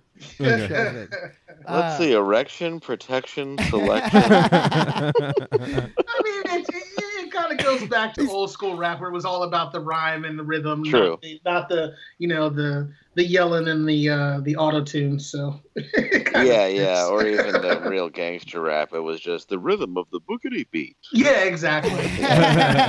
He's kind of like the la- he was like the last vestige of that. Yeah, that's true. Yeah, very true. Is there a more underrated rapper than Coolio? Vanilla Ice. oh, Uh, oh, by by far, Royce the Five Nine. Oh yeah, Yeah. most definitely. But And most people are like, "Who?" is there anybody else that people do that with? My with? friend John. Yeah. is there anybody else that people do that with, where they say he's a one-hit wonder because it's the only song they remember? But if you go and look, I mean, yeah, there's been a lot of Coolio. well, songs it's like that, it's that like you Sir- remember what you hear. Like Sir Mix-a-Lot. That's one where it gets thrown in the in the one hit wonder because the baby got back. But there are so many other songs. But who, yeah, but he didn't have another song like One, Two, Three, Four or Fantastic Voyage or See You When You Get There. No. Everybody thought Coolio was a one-hit wonder because of Fantastic Voyage. That's the ironic thing. Mm-hmm. Like when Fantastic Voyage came out, everybody thought that was him being a one-hit wonder, and then he kept putting out songs Scarface that is became kind of looked at like a one-hit wonder. That's a good one. Mm, yeah, yeah, I don't know. I mean, those are really the only ones. I mean, I, and I don't understand it. It's it's one of those things where he's he's like a he's like a Nickelback. He's like Nickelback. He's a joke rapper people use for you know when they're making a joke That's- about rappers, but it's like no, the dude was pretty legit. No, Yeah. you know what it was though. What really ruined his career was uh, when Weird Al Yankovic made uh, Amish Yeah, Paradise, he got all pissed off and was like getting hard with Weird Al, and that's it's kind of it's just almost silly. like like you you see Yeah. all of the people that he's on basically honored by making his parody song like he knows that people like it enough to make a parody about it and most other people were like ah he made a song about for my song that's cool but Bakulia was just like look bitch i'm not getting enough Well, money no. out of this as Here's what I think happened. Here's what I Right, think happened. They approached him about it, and they showed him the checks he would probably get for it, and he was like, "Yeah." And he didn't really know what he was agreeing to. Mm-hmm. So then when he heard Amish Paradise, he was like, "What the fuck? What? wait, wait, wait! No, no, no, no! That's what I signed up because Weird Al Yankovic, his whole thing was like, well, he's he's got the release. but he's publicly said that you know he's like you know my song Gangsta's Paradise is deep and it's about the struggle and it's the hood, and to sit there and make fun of it like that, and you kind of look and go, you know, you're your your song is in a movie where a, a woman teaches kids karate Right. while she wears a leather jacket and cowboy boots. It's, it's really not about the struggle, dude. Yeah. The, the song the song just made everybody think that it was gangsters, not just a classroom of the kids from the wrong side of the tracks. It was basically the Breakfast Club meets the substitute. Well, let me ask you this: who who has looked more fatter while speaking? Who's looked fatter while speaking? LV in this video when they do that side shot of him, or Biggie in that when interview? he's sweating on the toilet. Wait, was that was yeah, where he's mo, mo money, mo problems, and he's just laying back, and you can hear the fat coming out. Where he's just like, He's "Well, got my man big Paul tongue. said, more, mo- more money, more problems." like, who looks fatter? Is it LV? Biggie wins that. Biggie wins that. Biggie? dude. Let's put it on a poll. Biggie wins that. Biggie. Let's put it on when a Twitter you poll. when you basically when you basically have a um an attack of uh like you need to have your CPAP on between takes. There's yeah, but but whenever they show LV on the side, like from the side Yeah. rapping, it looks like that Alfred Hitchcock silhouette is rapping. Yeah, I'm pretty sure Biggie would be dead regardless if this would be. right. Yeah, you you knew it was It wa- coming. Tell the people on that USA Yeah. show, guys, you don't really need to to figure this out. You know what I'm talking mm. about? Have you seen the previews for that? Yeah, yeah. What is the guy's Yeah, name? The guy from Transformers. Oh, Josh Duhamel. Yeah, he's one of the detectives. Yeah, That's got to be a little Yeah. insulting, right? he's doing Taco Bell commercials. I don't think this. But it's Is, gonna be a little insulting, like like oh, we have to have this white guy who wants to get to the the bottom of these oh, of these murders. Oh, I see what you're saying. It's just I thought you were another- talking about it's insulting. Yeah. He's That's doing why this they movie. should shoot more white kids.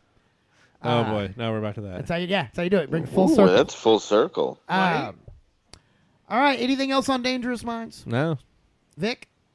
No, I was just looking. Uh, I just looked up. Uh, he's got nine albums under his record and over fifty different TV slash movie appearances. I thought you were gonna that he's say been in in. five- He's actually Who Coolio? what? Yeah, Yeah, didn't he Yeah. start doing like shit on Nickelodeon? he was on. stuff? He was in Batman. dude, and he was on. He was he was in the Squidbillies, dude. There's a show Yeah, called the Squidbillies. Oh wait, I ever believe he was on one of the MTV reality shows with like Sherman Hemsley. Sur- uh, Uh, he surreal did. life. Uh, surreal he did life. uh, the celebrity wife swap.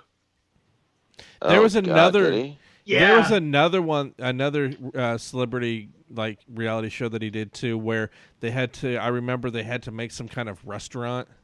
I don't remember Rachel what versus Guy celebrity cook off. That's wait, wait, wait, wait, That's no, it. wait. Who was the who was his like partner for the celebrity wife swap? Who did he switch wives with? Um, hold on. Let me Be great if it was like fucking. uh Elton John. Um, I don't know if they have. Let me see if they have the actual episodes. Because it, would- it- yeah, it would Uh, be season one. Here it is. Hold on one second.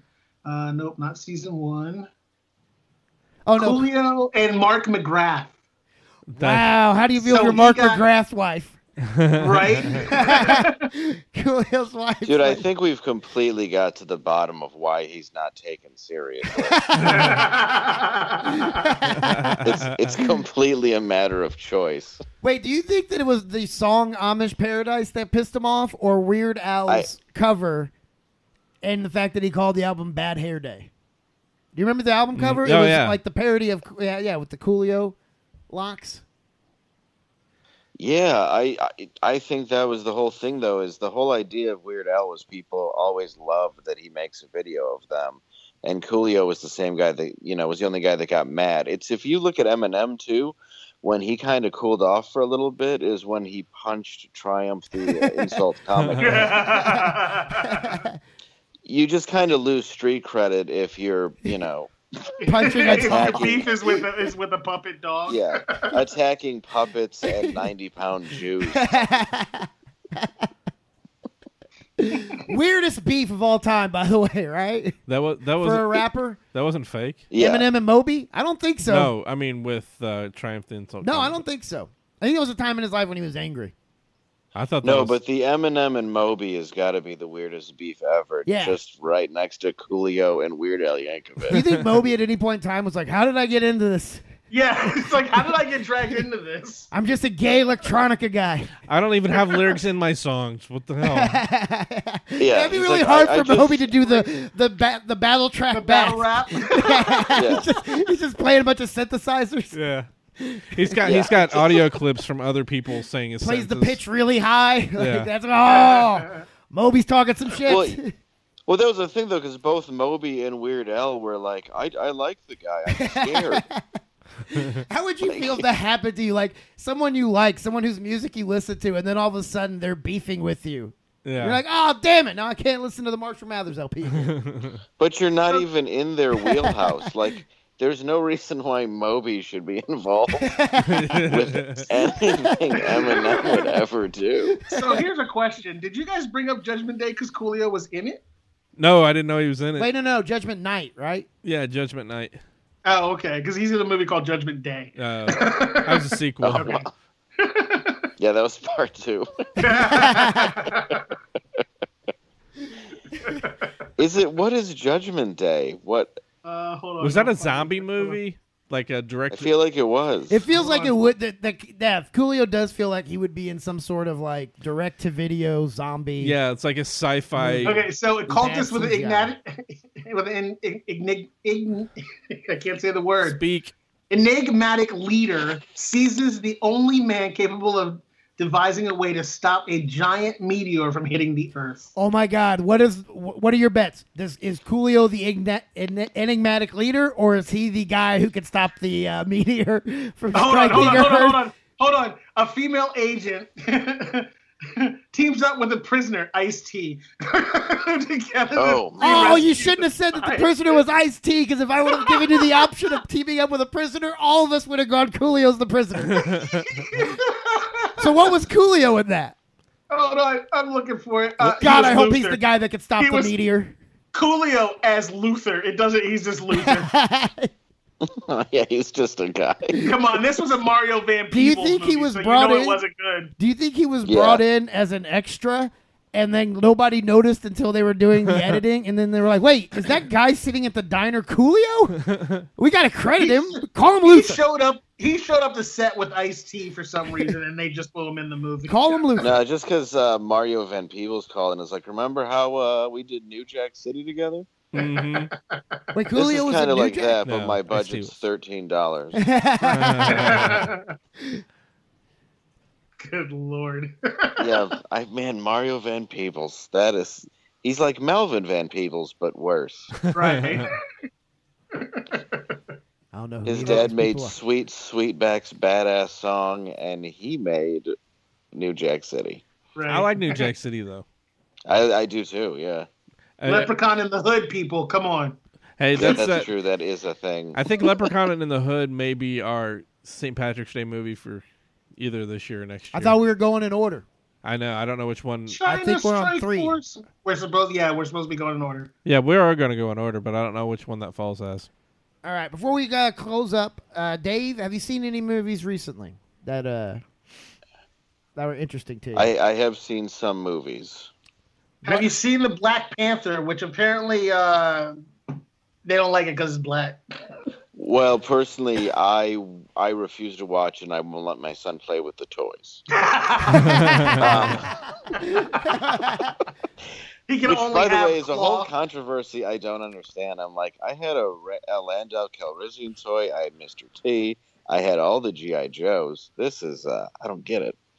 But uh, yeah, I have not seen Black Panther. I've heard actually nothing but good things though. Is it? Have you have you guys actually watched it? uh, yeah, we were saving that for the next episode, Vic. Okay, I didn't mean to jump the gun. No, no, no, no Vic did. No, yeah, Vic did. Of course, but we, did- it, to his defense, we um, didn't tell him. Did you him. take that chair on Yeah. Facebook? Everybody was was passing around. the what? Oh, Corey What's doesn't, that? Corey doesn't know what I'm talking about because he doesn't have black friends on Facebook. You didn't see that? I'm about There to. was that meme of like the big African-looking throne, and th- there's a caption that says, "I'm taking this chair with me to see Black Panther, and nobody's stopping me." That's how I imagine Vic went and watched it in Delaware. Him and his neighbor, the only two people at the screening. Only black people allowed to go see that movie. Remember? I watched. But so I, I love. I, well, since oh, hold on, are we not going to talk about this? or Are we going to talk? We're gonna about talk this? about it next episode. So, Dave, All though, right, what I'll- is a movie you've seen recently that you would either recommend or warn people to stay away from? I would watch uh, if you like horror, the movie The Ritual. I watched it last night. Uh, it's on Netflix, and it's it's actually uh, it's really good of where it goes and how actually crazy a Lost in the Woods movie can get. The Ritual. I've seen that. I, I need to watch that. I'm a big I skipped movie guy. over it last night. I was gonna watch it last night. And What did you think it, of I'm the gonna have open house? I liked it. Yeah, see, I thought I I thought it was okay. Um, I don't know. I, I Corey didn't like it. I didn't like it. I felt it was a typical horror um, that was just done in the way that like prom night or anything. It went exactly where you thought it would go. Yeah. And that's kind of what I like. It was a very basic horror movie that, you know, I don't think it was amazing, but I did like it. I What about the new Cloverfield movie? Did you see that one? Uh, I hated it. yeah, garbage fire, right? Mm-hmm. Piece of you guys like it? No, No. It's, it's horrible. Yeah. It, we talked about this a few episodes ago. Vic and I like because we knew Ten Cloverfield Lane was basically an independent movie that they that what's his fucking name liked. J.J. Abrams. J.J. Abrams liked, and so he was like, "Oh, I bet I can get the studios to put this movie through if I attach Cloverfield to it." Yep. And so well, they- that's why the ending was Here's the- so yep. bad. It was but a great movie. Vic and I were o- until the exactly. last five And. Vic and I were okay with that. We said we will take these movies all day if the if you get a Ten Cloverfield Lane. Like I can watch Right. that great movie and then deal with the bullshit ending. Yes. This time was just garbage from the Mhm. start. Yeah. Well, because it's a bullshit ending and a bullshit movie. Mm-hmm. That's the problem. The whole thing is just. Well, the fact that they did that, and now there's the, the fourth one's about to come out in the theaters. So like it, it's it's they go okay, we're gonna make this movie, and like well, we'll throw it in the Cloverfield world, and then they just give them a laundry list of shit to throw in the movie to make it connect.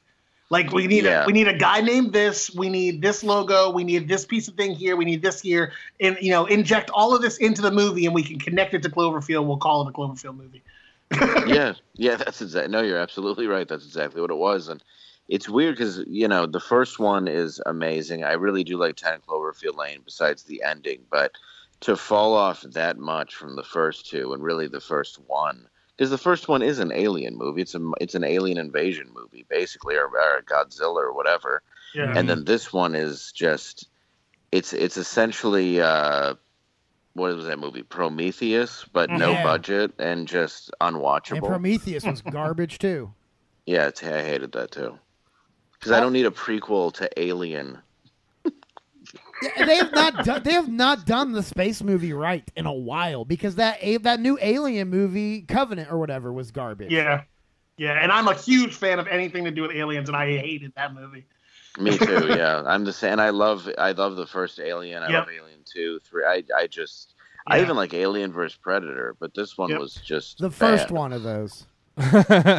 I never saw AVP 2. Yeah, it's it's not it's not it's not pretty, dude. It's just not Okay. pretty at all. Yeah. Anytime they That's a, add that's a really that's a really bad low feeling on yourself night where you're just like everything's gone wrong. I might as well watch a shitty movie. that's when you anytime, watch that movie. anytime they add a word like right. requiem to a title or something like that, it's gonna be shitty. Wasn't there a whole movie called Requiem of a Dream or something? That is a great movie. Yeah. That yeah, is that a movie. great. Well, and that movie is one of those movies where also afterwards you feel really shitty, except that depressed feeling is before or is after you watch that film. That is the craziest ending. I watched a man vomit after that movie ended, and I just that's God, that's a fucked up movie. I was dating a girl and we had just moved in together a few weeks before that. This is in my early twenties. And we are it's like a Sunday afternoon. We're at home and she sees that movie and she's like, Oh, I want to watch this movie. And I'm like, No, you don't. And she's like, Yeah, I really do. I love Marlon Yeah. Wayans. And I'm like, You're Yeah, not just gonna like say, this Marlon Wayans. Wayans brother and so she goes, I was like, all right. I go, but you're not going to feel right after it's over. So I've seen this movie a thousand times at this point. I actually fell asleep. I woke up as like the credits were starting, and she was just sitting next to me on the bed, curled up in like a ball, rock, rocking back and forth, going, "You're right. I don't feel right. I shouldn't have watched this. I don't feel right." And I was like, "I told you." Yeah, it's like Yeah, it's well, yeah, it's like how did you like uh, Keith David, the dad from Something About Mary, being the creepy version of that character? Like the reason why Ass Keith David ass. works so well is because of Something About Mary and They Live, and he can be put into campy movies. And that Right. he's jarring because he's like, "Come on, baby, I didn't just take it out for air."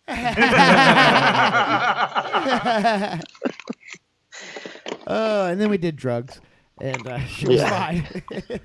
Yeah, yeah, that's because there's nothing that uh that want, makes you want to do drugs more than Requiem for a Dream. the the Jared Leto's Hey, I just arm watched getting this. cut in half. Yeah, Jennifer, uh, what's her name? Connelly going ass to ass for a room of Asian businessmen. ass. Yeah, that's, That's the- that makes you want to try heroin. That is the part though where like even though it's in like one of the darkest points of the movie and you've seen all this dark shit, every time it still makes me laugh just when that because they like it's like he's like on a game show when they ask that guy. It's like, what do you want him to do? He's like, ass to ass. And everybody's like, "Ah!" Yeah. All right. Uh, anything else about Dangerous Minds here. or ass to ass? Either either the last. Makes it. It Vic, survives. Vic, anything about uh, Dangerous Minds or ass to ass? Either. I have nothing for ass to ass, sir. Dangerous Mind. Um, I actually, I mean, it's it's, it's, it held up to me simply because it was a good watch. Like it was, it, I don't know, I don't know about the, the what Corey was saying. I don't know. I guess I don't understand that statement as to it was modernly shot. I don't know. It just But- holds up visually. There are movies that are. I mean, they're. I'm. Sh- I'm. I'm not going to sit here and, and try and remember. Uh, you know. Well, I think the cinematography, not to interrupt you, but I agreed with you because the cinematography definitely feels like it was done well. Yeah. Yeah. I mean, For its time. Yeah. Exactly. And and and that in itself still holds up. That's what I'm referring to. So. So yeah. I mean. It just threw me when you said, "Yeah, I liked it," but I you're like I liked it. I liked the way it was shot, but I didn't like the movie. I'm like, Yeah. "Then how does it hold up?" Yeah. Right. Just because of that. Well, have you got have you gotten closure on that, Vic? I'm good. I'm good. All it's, right. it's it's not unusual for Corey to throw me. So It's it's, not all unusual. Stab him in the neck. This music couldn't Right come now. on fast enough. All right, that is our episode. Thank you for listening to the Showdown podcast.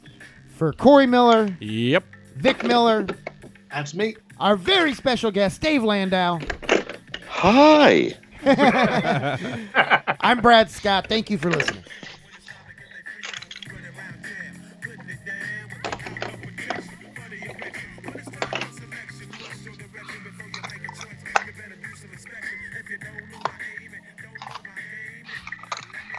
Hey, y'all, everybody listen up. I'm about to get my speak on. Fools be tripping when it's time to get their freak on. Run around town putting it down without no protection for their erection. When it's time for a selection, what's your direction? Before you make a choice, you better do some inspection, buddy. If you don't know my name and don't know my game, then let me explain. Now, Aisha slept with Mark, Mark slept with Tina, Tina slept with Javier the first time he seen her, Javier slept with Lupe, and Lupe slept with Rob because he was rolling on beats and had a good ass job, buddy. Rob slept with Lisa, who slept with Steve, and Steve was positive HIV. We started off as a plan, ended up in the plot. You better cool your ass off because it's too damn hot, buddy. It is Ryan here, and I have a question for you. What do you do when you win? Like, are you a fist pumper? A woohooer, a hand clapper, a high fiver. I kind of like the high five, but if you want to hone in on those winning moves, check out Chumba Casino. At ChumbaCasino.com, choose from hundreds of social casino style games for your chance to redeem serious cash prizes. There are new game releases weekly, plus free daily bonuses. So don't wait. Start having the most fun ever at ChumbaCasino.com. No purchase necessary. Group. Void were prohibited by law. See terms and conditions. 18 plus.